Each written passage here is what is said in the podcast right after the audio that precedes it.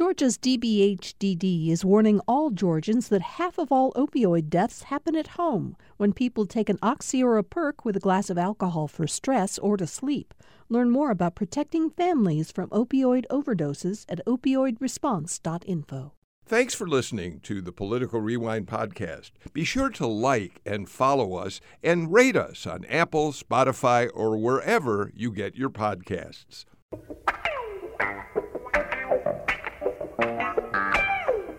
Here we go, the start of a brand new week on Political Rewind. I'm Bill Nigut. Um, just a quick note as we start today I'm sure I am not the only one who realized that this weekend we essentially marked two years since uh, the pandemic began shutting everything down across the country. It was Friday, March 13th, 2020. It was kind of the last, even semi uh, normal day that we all had. And it was at that point that businesses all over the country, retailers, others began to realize that by Monday, uh, they could not continue business as usual. Many of us thought, well, we're going to deal with this for a matter of a couple months and be back to normal. The pandemic, of course, has changed our lives probably irrevocably. Um, I just wanted to make quick note of that uh, because this has been such a devastating time uh, for all of us. Um, I hope you've all come through it as well as you possibly can. Let's get right to our panel today. A lot to talk about. Jim Galloway is with me as he is on Mondays. You remember the Jim, longtime political columnist for the Atlanta Journal Constitution. Jim, thanks for being here, of course, again today. No, it's great to be here. Uh, uh, uh, a, a, wonderful day, uh, and the legislature is not in session. That's always a good day. Mary Margaret Oliver, speaking of the legislature, Representative Oliver represents the city of Decatur. Uh, Mary Margaret, thank you for being here today. Lots to talk about in legislative activity down there. Good morning. I also represent part of Brookhaven, Chamblee, and Atlanta. Uh, all I have all of yeah. Middle DeKalb around Emory. I'm happy to be here. Thank you. Yeah, I'm glad you pointed that out. I always reference you just in terms of Decatur, so thank you for doing that. Eric Tanenblatt is back with us. Uh, Eric has, for a very, very long time, been one of the most prominent uh, Republicans in the state of Georgia. Uh, we've talked in the past about his work with uh, George H.W. Bush, George W. Bush, Mitt Romney. He was chief of staff for Governor Sonny Perdue during Sonny Perdue's first term in office. Now he is uh, the head of global uh, government relations for Dentons, the world's largest law firm. Have I got that pretty well uh, uh, stated, Eric? You do, Bill, and it's great to be here with friends. Jim, uh, it's great to great to see you and Leo and uh, if I could, I just want to say to Mary Margaret Oliver on behalf of my wife, who is a psychiatrist, she salutes mm. you and thanks you for all you're doing in the legislature. Yeah, and we're going to talk about that in just a moment. But first, let me introduce Leo Smith longtime Republican uh, consultant, and uh, now the uh, president of Engaged Futures, a government relations firm. Uh, but one, Leo, I always uh, point out is one in which you, uh, in that framework, work at bringing people together around issues that you think matter most. Hi, Leo. hello, Bill, and it's so wonderful to be in partnership with many of the guests that you often have on Political Rewind. And and, and doing the work that I do. So thank you for this show. Um, well, let's get right into it. Uh, there's so much bad news we could start with, and so much divisiveness down at the state capitol over a variety of hot button issues that we could talk about and have talked about on the show. But, Jim, why don't we, since we have Mary Margaret Oliver here, talk about what so far has been a great success story at the Capitol, and that this that is this is the sweeping mental health reform package, HB 1013, which Speaker Ralston uh, has called the most important piece of legislation of this session uh, that has now passed the House 100 what 69 to 3 I think Jim and and it, it is a, a moment of, of good news. Uh, why don't you weigh in, and we'll get Mary Margaret in the in the uh, conversation right away. Right. This is this is uh, this is uh, from from the outset. Uh, Speaker Ralston said this was his top priority, and it was a very personal priority. Uh, and he was uh, he was uh, appointing to to to uh, law enforcement in his North Georgia county, where that was just they, they had they have taken on the roles of, of mental health workers and psychiatrists uh, uh, in all these COVID era confrontations. We've had, I mean, you, just this. If you you mark that, you you're right. We we we've reached the two year anniversary of COVID, and one of the one of the impacts has been just this extreme isolation of, of, of the population, and and you have they've been cut off from from from normal contact, and you've seen this rise in, in suicides, in in drug abuse, and this this kind of this bill is intended to get Georgia off the floor uh, when it comes to when it comes to mental health care by requiring private insurers to uh, to to to to man up here. Mary Margaret, you have carried this legislation. You're heading down to the Capitol later today, where the Senate is going to hold a hearing on the measure now that it's passed the House. Uh, talk to us about how you felt as you've watched this go through and what you think are the most important measure, points of this bill. It's a very exciting opportunity for Georgia to address what everybody understands is a compelling issue pandemic, particularly for children in isolation, but all of us have recognized that there's an increase in suicide, there's an increase of overdose deaths. Statistically, it cannot be ignored that our mental health system needs extensive help. It's a very exciting opportunity to be a part of this 78 page bill that is comprehensive in many different ways and also we passed a budget on Friday that gives $100 million of new money, particularly to crisis unit and law enforcement programs across the state. Parity has been a part of our national discussion for 20 years, beginning in the Bush administration. Parity means you treat mental illness the same as you do physical illness for the purpose of reimbursement. At the end of the Trump administration, there was a new set of directives that gave inten- intentionally gave additional enforcement powers to the state insurance commissioners specifically. Since the Behavioral Health Commission has met for the last two years, we have crafted the recommendations into this bill, 1013. And in January, the Speaker called me and Representative Todd Jones from Forsyth and said, I want the two of you to co pilot this bill. In addition to parity, which is a very significant opportunity to enforce what already should be Georgia's rights, we also are addressing the issues of formula distribution of insurance monies. We don't think Georgia is getting our fair share of the 85% mandate that premiums of the uh, CMOs, care management organizations, go directly for medical services. We're addressing a new form of outpatient treatment, mandatory outpatient treatment, springs forward from the mental health courts and the success of that kind of supervision. We're funding new law enforcement type programs called co-responder programs. Organically across the state, dozens of law enforcement, Brookhaven in my area, and all of Forsyth County, are experimenting with tying mental health people answering the phones and going out on certain calls 60%. The sheriff in Fannin County told the speaker that 60% of his 911 calls were family on family, and significantly high percentage were mental illness issues. The co-responder programs offer a lot of promise to keep people out of the circle of jails, out of the circle of ERs.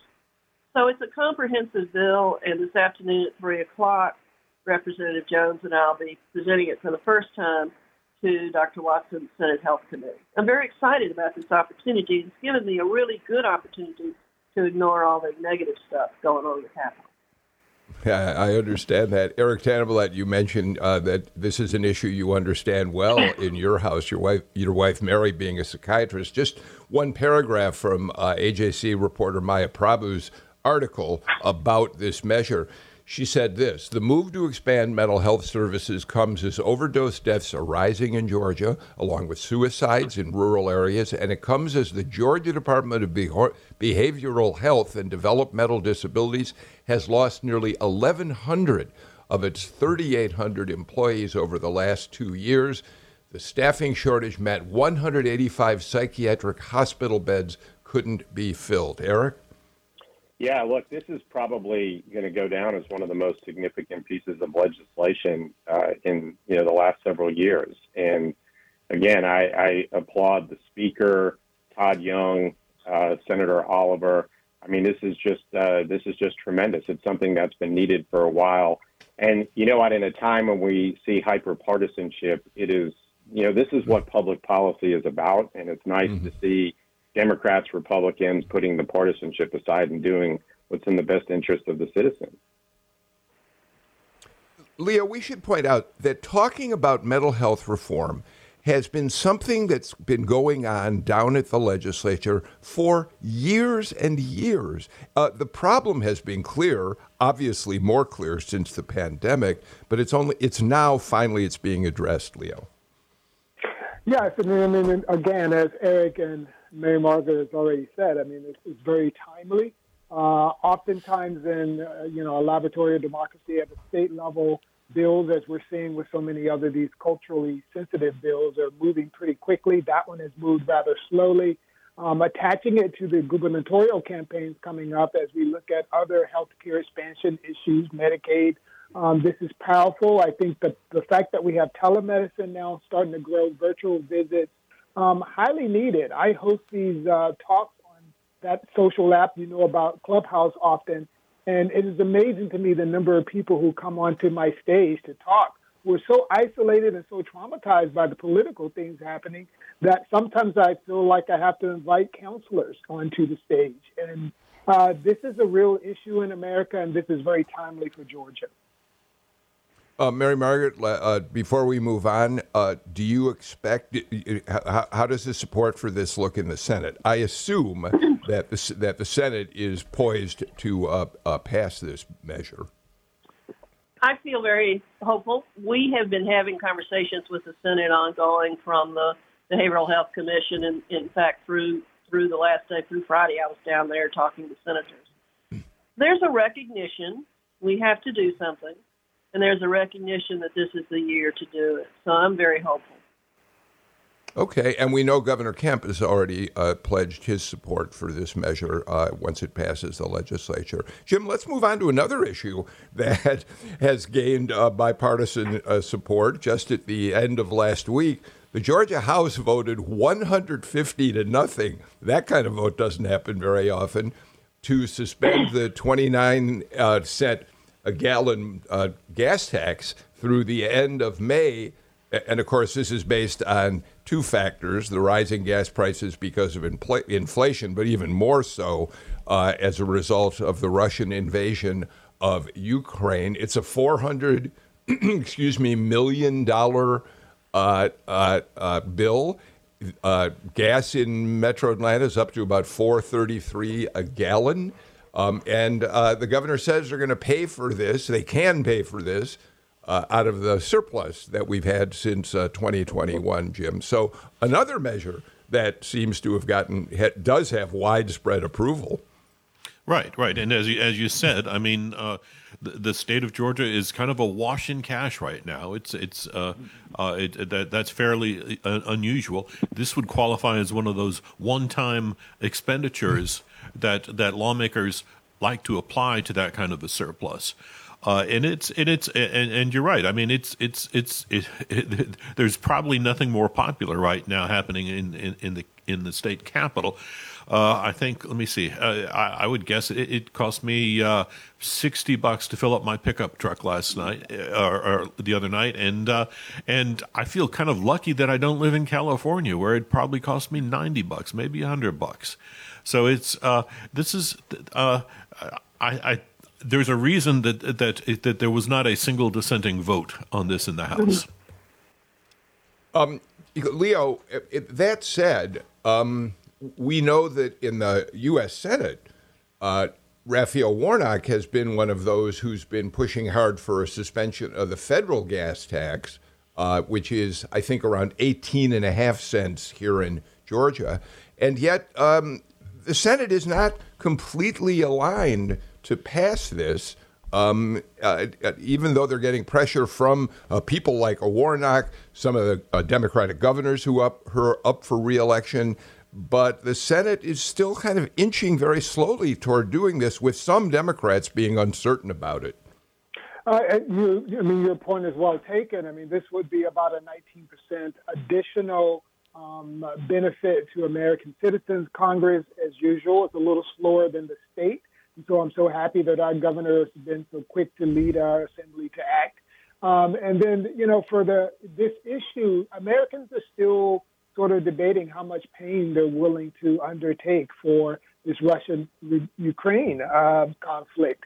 And I think uh, for our for our senator uh, coming out of uh, Atlanta, Warnock, uh, this is going to be a big issue for him and other Democrats in their midterm um, prospects if they don't really do something to help deal with this issue. Um, Eric, one of the problems that some Democrats are having that when you lo- lose this money, it's uh, these these taxes go toward uh, road and bridge construction, and and so there's some fear that infrastructure projects are jeopardized uh, to some extent by this. Yes. Yeah, no, that's that's very true, and you, you know, fortunately for Georgia, you know, our our state coffers has has been acknowledged. Uh, it was in a in a good place, and you know, we've had a surplus. We're looking like we're heading towards another surplus. The economy is good here. Uh, in Washington, that's not necessarily the case. I mean, we consistently have been deficit spending. We've had added costs due to COVID, and now what's going on in the Ukraine is causing added additional uh, support, uh, humanitarian support, military support on the part of our federal government. So, you know, if you take the money away from the Highway Trust Fund, uh, you know, I, I understand why people have concern. However, uh, it would make a real difference in people's pocketbooks. And right now, with the rising, you know, with inflation and the rising costs, um, I, I think that it wouldn't surprise me if the federal government didn't come come along, uh, especially mm, yeah. as Leo pointed out, with a midterm election on the horizon. Yeah, I think that's clear that Democrats in the Senate are moving forward. Mary Margaret, uh, why don't you weigh in on this? Very unusual time in my long political career, the amount of money that the governor has available to him. Not only do we have a $3 billion surplus, but he's also holding on to probably $2 billion of unspent CARES money. so at the time that we have this crisis in relation to Ukraine and the, the gas prices somewhat out of control from our perspective, it, it's very fortunate that the governor has this resource and that he's moving quickly. It's kind of a no-brainer in my mind. People are hurting. They're very focused on the pain of Ukraine. They're focused that this is going to hurt them and that the gas tax is, seems to me, a readily available way to help real uh, real Georgians and to honor the fact that we are probably in a very bad situation in relation to Russians Russia's aggressiveness. It really is appalling in okay. the capital about this this war and the images of it. Um, okay, Jim, the Kumbaya chapter of today's show is now I think over because I think I think I think we have to talk about the fact that President Biden is, eh, Republicans have put President Biden in a really difficult spot. They have encouraged him to do everything he can to uh, uh, impose sanctions on the Russians, including cutting off the supply of Russian oil to the United States which of course starts raising the price of gasoline, and at the same time are criticizing him because inflation is out of control. Americans are paying, Georgians in this case, are paying too much at uh, the pump. And over the weekend, I saw some of my Republican friends tweeting out that Biden was using the invasion's effect on the cost of gas as an excuse for his inability to curb inflation. Jim? Yeah, it's is, uh, and and I think uh, I think the the AJC had a piece out uh, late last week that said inflation in Atlanta, in Metro Atlanta, is higher than pretty much is is is outrunning the rest of the country. So it's so it is a huge issue. You know, this is it's a it's a it's a delicate issue for for for Joe Biden because, as you said, he was under pressure to to to to uh, forswear any any any uh, Russian uh, oil imports, and and and yet you know he, he he's going to bear the brunt of any uh, antipathy uh, on on the on the price of gasoline. Uh, and but I would I would argue that Republicans are kind of they're they're in a in in something of a similar situation, but with with uh, with with Mr. Trump, uh, because because uh, they have to. There's been I, I, Mary Margaret. You can tell me if I'm wrong, but I, I think there's been almost universal support for for Ukraine in the state capital, and and uh, and yes, you have Republicans bl- blaming uh, Biden for, for for being allegedly weak on on on this, but it's it's a kind of it's a criticism that rings very very hollow when you when you consider uh, the 2019 impeachment of Trump over over his attempt to blackmail uh, uh President Zelensky over uh, over uh, some campaign dirt. I'll tell you what, Mary Margaret, why don't you jump in and then Eric Tanenblatt? We have real veterans on the floor of the house. And you know, we're we're a family down there when times are very tough in some ways. And the veterans on the floor are, very thoughtful in talking about the horror of this uh, despicable acts of Russia. So we're focused on, and the speaker has led this discussion most days in one way or another. We have to be caring about the people of Ukraine and what's happening to them. We feel that on the floor. Um, Washington seems to be just a different planet to me on some days, and this on this issue, it seems very different. Eric. Yeah, and, and, and look, you know, this is, um, I think there's universal support for the Ukrainians uh, across the country. Uh, and, you know, normally, you know, or historically, when, when we have international crises, uh, people tend to rally around the commander in chief and we're all unified we're just living in a time right now where uh, there's such hyper partisanship. And I don't, I don't really view this as a Trump versus Biden. I mean, if you look at some of the, you know, Republicans in Washington that I would not put in the category of Donald Trump supporters, take Mitt Romney, for example, he's been very uh, outspoken on the U.S. response uh, to what's happening uh, in the Ukraine. I think that the um, sort of overhang for the debacle in Afghanistan is also weighing into this as well. I think that there's a view on the part of some that there was such incompetence in how that was handled that uh, is some of that bleeding into some of the decision making that's being taking place with regards to the Ukraine. I, I hope not. And you know, it's a, it's up to the administration to reach out to those on the other side of the aisle to make sure that uh, they're informed as to what's going on and to see if they can work together. I mean, we saw that, you know, during the Gulf War, uh, during the Iraq War, after 9 11. I mean, people rally around their commander in chief. And I think that uh, we, we, need to see uh, more bipartisanship as we deal with um, this international crisis. But as I said before, unfortunately, you know, some of the past actions of this president are, are bleeding into this, and it's making it hard to do. What makes it even more difficult uh, is that so many of the economists and uh, policy thinkers, from Paul Krugman to uh, the Mercatus Center, I mean, early on, before this this conflict in um, Eastern Europe, they were saying that the inflation issue was not a big deal. It was transitory. And Biden leans a lot on those thinkers, and and so he he kind of got into a sticky wicket there because there were so many people saying that this wasn't this was a fleeting issue and it would not last outside of this European issue, and uh, so he's now you know, he's got a very tough situation here. All right, let's do this. Uh, let's get our first break of the show out of the way. We got a lot to talk about, especially in terms of election news coming up. We'll get to that after these messages.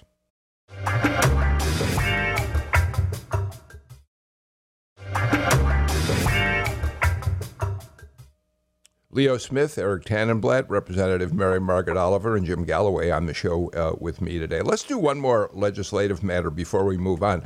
Uh, Mary Margaret, we know that tomorrow's crossover day, the day which, at least ostensibly, a bill has got to have passed one House.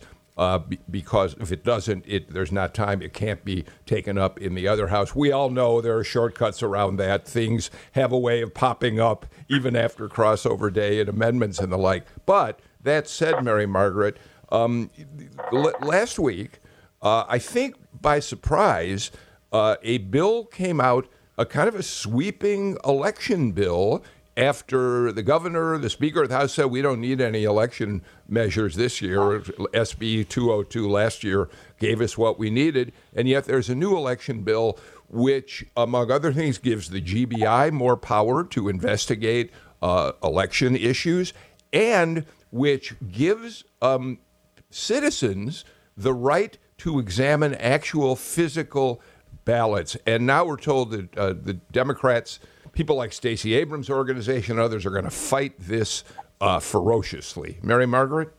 We've been trying to figure out what the intent of this bill is over the weekend, and it's I will be in line in the Rules Committee, and there are many others be in line in the Rules Committee today and tomorrow morning to get our last hope for measures to be passed.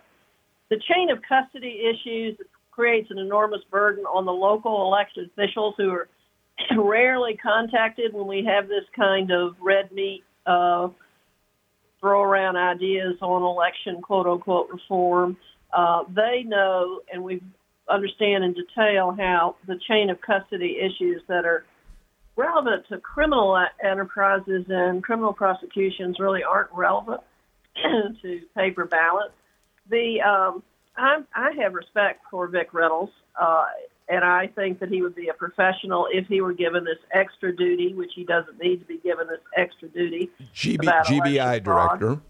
GBI director, but I don't know who the GBI director will be in the future. And we're seeing ridiculous caricatures of quote unquote law enforcement people across the nation who are taking up the election was stolen and they need to go investigate ballots. There's a number of things in this bill that are just we make us make us very nervous, and it doesn't seem necessary in any way, and is going to suck up air time and energy and create some extra tensions on crossover day tomorrow. Uh, Jim, I saw that uh, Linda Duval, at her organization, she's a very well respected uh, Republican pollster, but, but one whose work is considered, um, you know, reputable by all sides. She's done a poll now of Georgia of, of voters, Republican voters, and among the many findings in her poll, uh, it, a very tiny percentage of Republicans in this state really care about election issues uh, like this. Uh, so it, it isn't clear that this is an appeal to the base. It's not quite clear what this is all about. I, I think this is uh, I, if this were not an election year, I don't think you'd be seeing it. Of course, I think I think I think you still have a significant number of Republicans who who uh, who who are, are, are, are, have been persuaded that there's something uh, something rotten in the election system, and we have to keep a, a, a, a put tighter controls on it. A couple things in that bill, bill are are are are, are okay. Uh, uh it, it, does make it a expressly make it a felony to threaten an election worker or uh, an election supervisor and uh, that that's okay. Uh, I think the GBI portion that uh, Mary Margaret expressed uh, concerns about is probably the most important. And, what this does is it, it gives original jurisdiction. Uh, to the GBI. Generally speaking, uh, the GBI has to be invited by a law enforcement yes. uh, authority or, or some other uh, agency to, to, to, to enter enter a probe. This would allow the GBI to do it all by itself, and this essentially shifts it puts a whole lot of power, I think, in the hands of Georgia's governor, because the GBI, in essence, is controlled. It's is is is is is is, is part of the the the the governor's administration. And and my uh-huh. question for for Republicans might be, uh, you want this now. Uh, because you're hoping that Brian Kemp will be reelected in, in, in November. What if Stacey Abrams? Wins wins that contest. Uh, will we see that change that law change very quickly? Uh, Leo, do you want to weigh in on this? Um, well, Jim asked the question, and I think you probably would see that law change very quickly uh, if Stacey Abrams were uh, there. But, you know, you cannot dethrone the Secretary of State from his authority on investigating these issues and having um, the ability to chair the state elections board, of which we still don't have a chairperson. Um, uh, one of our hosts, uh, one of our panelists, Ed Lindsey, I know is on that board now. Who knows what might happen there? But you know, they, there's no trust by Republicans in the Secretary of State's office. So this is a shift of responsibility. I'm concerned about the presence of uniformed state troopers that's part of this this whole idea at our polling stations at a time such as this. I think we were smart, and I think the governor was really smart to use National Guards for coronavirus uh, testing, but they were not in uniform. So obviously, our governor has sensitivity about this issue, and I hope that um, I think Speaker Rothman's heart was in the right place. I know former NAACP State Chairman James Woodall actually supported this this uh, this this move. So um, we'll see how it play, plays out. Eric, get a final word in on this. Well, I just think that unfortunately, again, I, I don't want to sound like I keep saying the same thing, but we're just living in this hyper partisan era. And right now, everyone's interpreting everyone's motives. And, you know, that same poll you cited showed that, you know, over 70% of the people are fine with the law that passed last year. I thought we were done with election reform. This pops up. It's not a top issue on the minds of most Georgians right now. Um, although we are in an election year, and there are people that you know truly believe that there was you know inappropriate activity that occurred in the last election, and we have a former president who's stoking the fire there, and and so this issue is still uh, at the forefront. What it will do on a purely partisan basis is it's going to give uh, in the next you know 24, 48 hours. You know, they're going to be a hearing today, and if the bill advances uh, it's going to give an opportunity for you know Stacey Abrams and the Democrats that oppose it to gin up their organization and and you know and and there'll be some energy uh, around opposing the bill and so um, unfortunately I think this has now become more of a partisan issue uh, than than than really on the merits. There are some parts of provisions of this bill though as has been cited. Uh, the the GBI piece I think is you know I don't have any strong objections to that. But you know, do, do we need more election reform right now? I guess that's the question with everything else we have going on. Well, it strikes me that this is another example. You had the governor saying before the session, we don't really need any more election measures mm-hmm. this session. I think I'm right that Ralston echoed that. I, I may be wrong, but I think he he did want to give the GBI more power. I think to get right. involved in right. election matters, but other than that, wasn't excited about it. And this seems to be another one of those things, Jim, to wrap this up, where uh, the base. Uh, or appeal, appealing to the base becomes a matter for Republicans in this case in the legislature needing more uh, fodder, and so this thing advances anyway. At least uh, we'll see if it advances after tomorrow. Yeah, and, and you have to wonder. I mean, I'll I, I, I'll I'll take uh, Eric's point on the uh, on the fact that this is going to give uh, uh, uh, uh more air to to the Stacey Abrams effort to to protect voting rights. But I think it's also I think you can also read it as as as maybe a, a, a an antidote to any any criticism that Brian Kemp may be getting between now and the May 24th primary from David Perdue. Uh, because I mean, we do remember we've got a we we now have a Donald Trump rally in Commerce uh, headed our way for for uh, for March 26th, and uh, the election is likely to be a, a, a hot topic.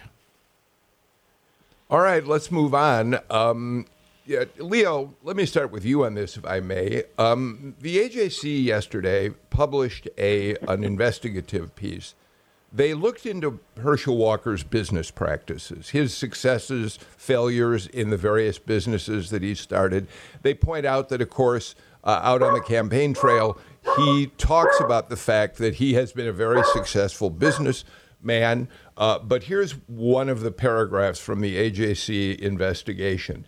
An Atlanta Journal Constitution review of court records and other public documents contradicts statements Walker has made about the number of people his companies employ, their size, and the assets they own.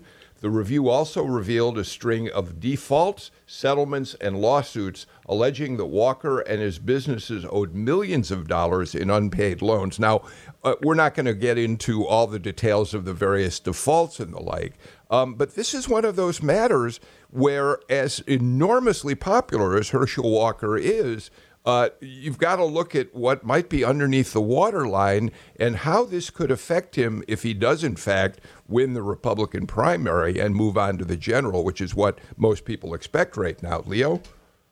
Well, we've seen an uptick in the independent business uh, groups sort of attacking Herschel, doing the Oppo research. We're going to see more and more of it.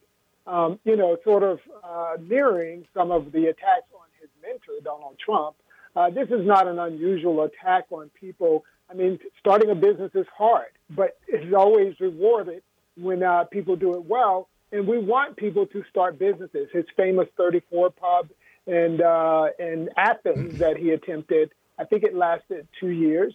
Um, I visited that pub when I was an executive with the Georgia GOP to get his support for the party's minority voter engagement project. Um, you know, it's great when people attempt to employ people, and I think you cannot really evaluate that in, in a fair way. How many employees you have, for instance, is not always reported if someone is an employee for a short period of time or makes less than a certain amount of money.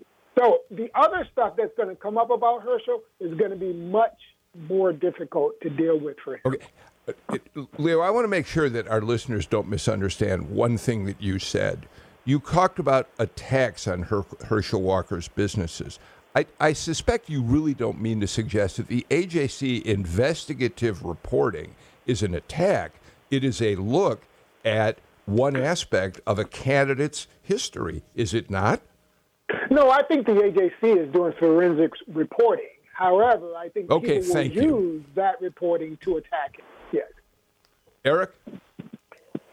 Look, I mean, this is part of you know running for political office, and if you offer yourself up, you you know have to expect this is going to happen, and especially if you're a first-time candidate. And I have to believe that, that none of this is uh, a surprise, and I would assume and I hope that the AJC does the same thing on the other side of the aisle if uh, things come up related to Raphael Warnock or Stacey Abrams or the people at the top of the ticket on that side. Leo mentioned, you know, these independent groups. You know, that's the way this thing works. These independent groups dig up all of this dirt and then they find a friendly person in the media and feed it to them, and then the media takes it from there. And so, you know, you, you know, you hope that you know that's happening on one side, it's happening on on the other side too, and that the media is going to look at this in a in a balanced way and not try and sway the outcome of the election. Now, from a purely political standpoint, you know, we're in primary season. Herschel Walker has a commanding lead in the Republican primary. Will this matter in the primary? I don't know. It'll probably give some fodder uh, to his opponents, um, you know, and, and, and see if it drags Herschel out to have to answer for it, or it may, you know, be put off until the general election. At some point, you know, questions are raised, you gotta you gotta answer answer for it. But I think we're going to see stuff on both sides in this. This is going to be a very expensive race, and uh, you know you're going to see uh, a lot more to come uh, on both sides of the aisle. Mary the Margaret, politi- the political races in Georgia, uh, candidates are going to have unlimited money, and consultants are going to find a way to spend when they have unlimited money. One of the issues that is highlighted in a discussion about Herschel Walker's business is the fact that he's a Texas person. He's a Texas businessman. It's all about Texas operations. How much time is he still spending in Texas in relation to his businesses? Is he still doing corporate speeches? I think in the last week he was doing a corporate speech for somebody in Florida, not a fundraiser for himself. I think Georgia voters want to know what Herschel thinks about the issues of Georgia, the issues of our economy, the issues of our industries, the issue of our high child poverty rate that dictates so many of the issues that we discussed and problems for Georgia's families. Um, whether he's a good candidate uh, in the give and take, uh, business operations are part of that discussion. Uh, if he has been bragging appropriately so or not appropriately so about his business skills, then clearly that's that's an issue for discussion. But I think Georgia voters are more concerned. Is he a real Georgia person who cares about me and my business, and my family, and my neighborhood school? What does he think about the Okefenokee Swamp? What does he care about mining there? What does he care about our river corridors? What does he care about the development authority issues that I keep raising? Uh, there are lots of issues that Georgia voters care about, uh, and the fact that he thinks he's a good businessman, may be a good businessman. Uh, it's not a good businessman just to go get be given fifty thousand dollars to give a corporate speech because you're a famous football player. That does not, in my view, even though he is a very famous football player, uh, a corporate speech saying I was a very famous football player, uh, it does not set forth business acumen. He's a Texas citizen. He's a Texas businessman. Is he re- going to be a real viable Georgia candidate to talk about what people in Georgia care about?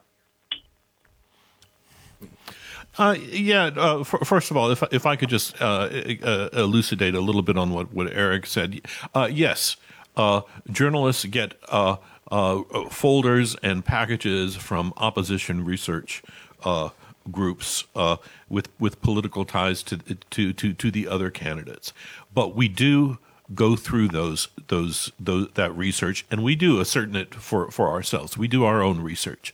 Uh, we we just do not we, we, we won't take somebody's folder and uh, and uh, and uh, uh, just put it out there.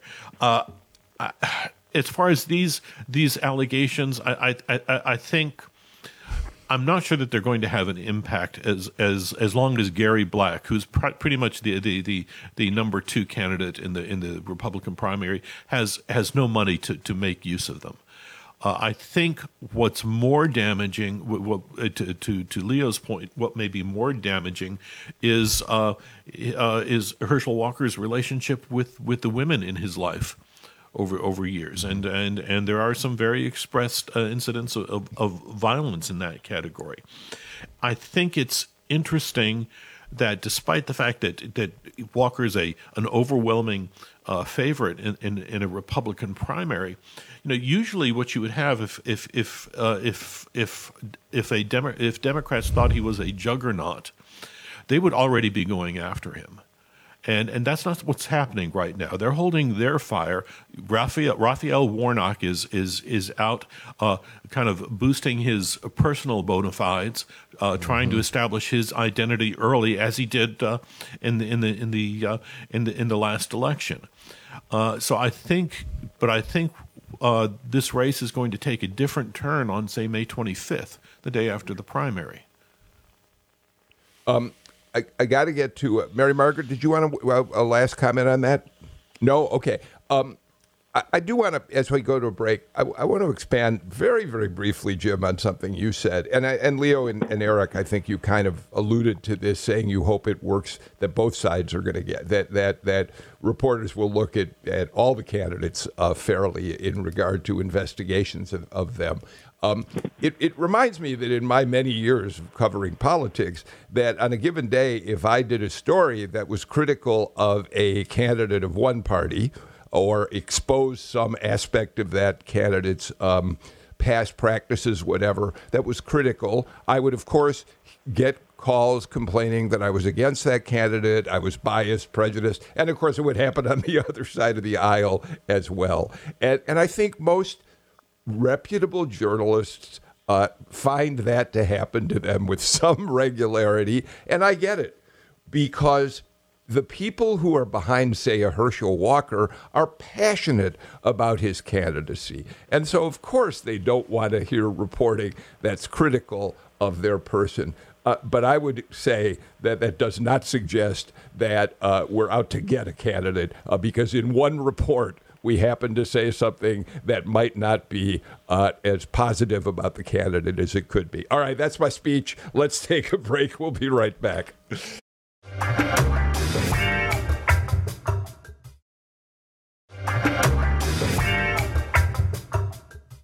quick note about tomorrow's show. Uh, among other things we're going to do on the show tomorrow is we're going to talk with Hugh Acheson, the uh, uh really nationally renowned chef and restaurateur in Georgia. Hugh's been over in Eastern Europe. He's been in Moldova. He's been in Poland, feeding uh, people who have escaped the Russian invasion of Ukraine, and he's uh, agreed to come on the show for a while tomorrow and talk to us about what he's seen. So I'm really looking forward to that conversation. Uh, Eric, I'd like to, as we head toward the end of the show, start with you on this next subject. Um, we lost Sam Massell over the weekend, one of the truly visionary leaders of the city of Atlanta and the region for that matter. And, and I want to start with you because you, in fact, have been involved with the Buckhead Coalition for a long time, a couple of decades, I think, and you're the incoming chair of the Buckhead Coalition. Why is it that we are now uh, looking at Sam Massell's life and talking about what a profound impact he had on all of us in the metropolitan Atlanta region?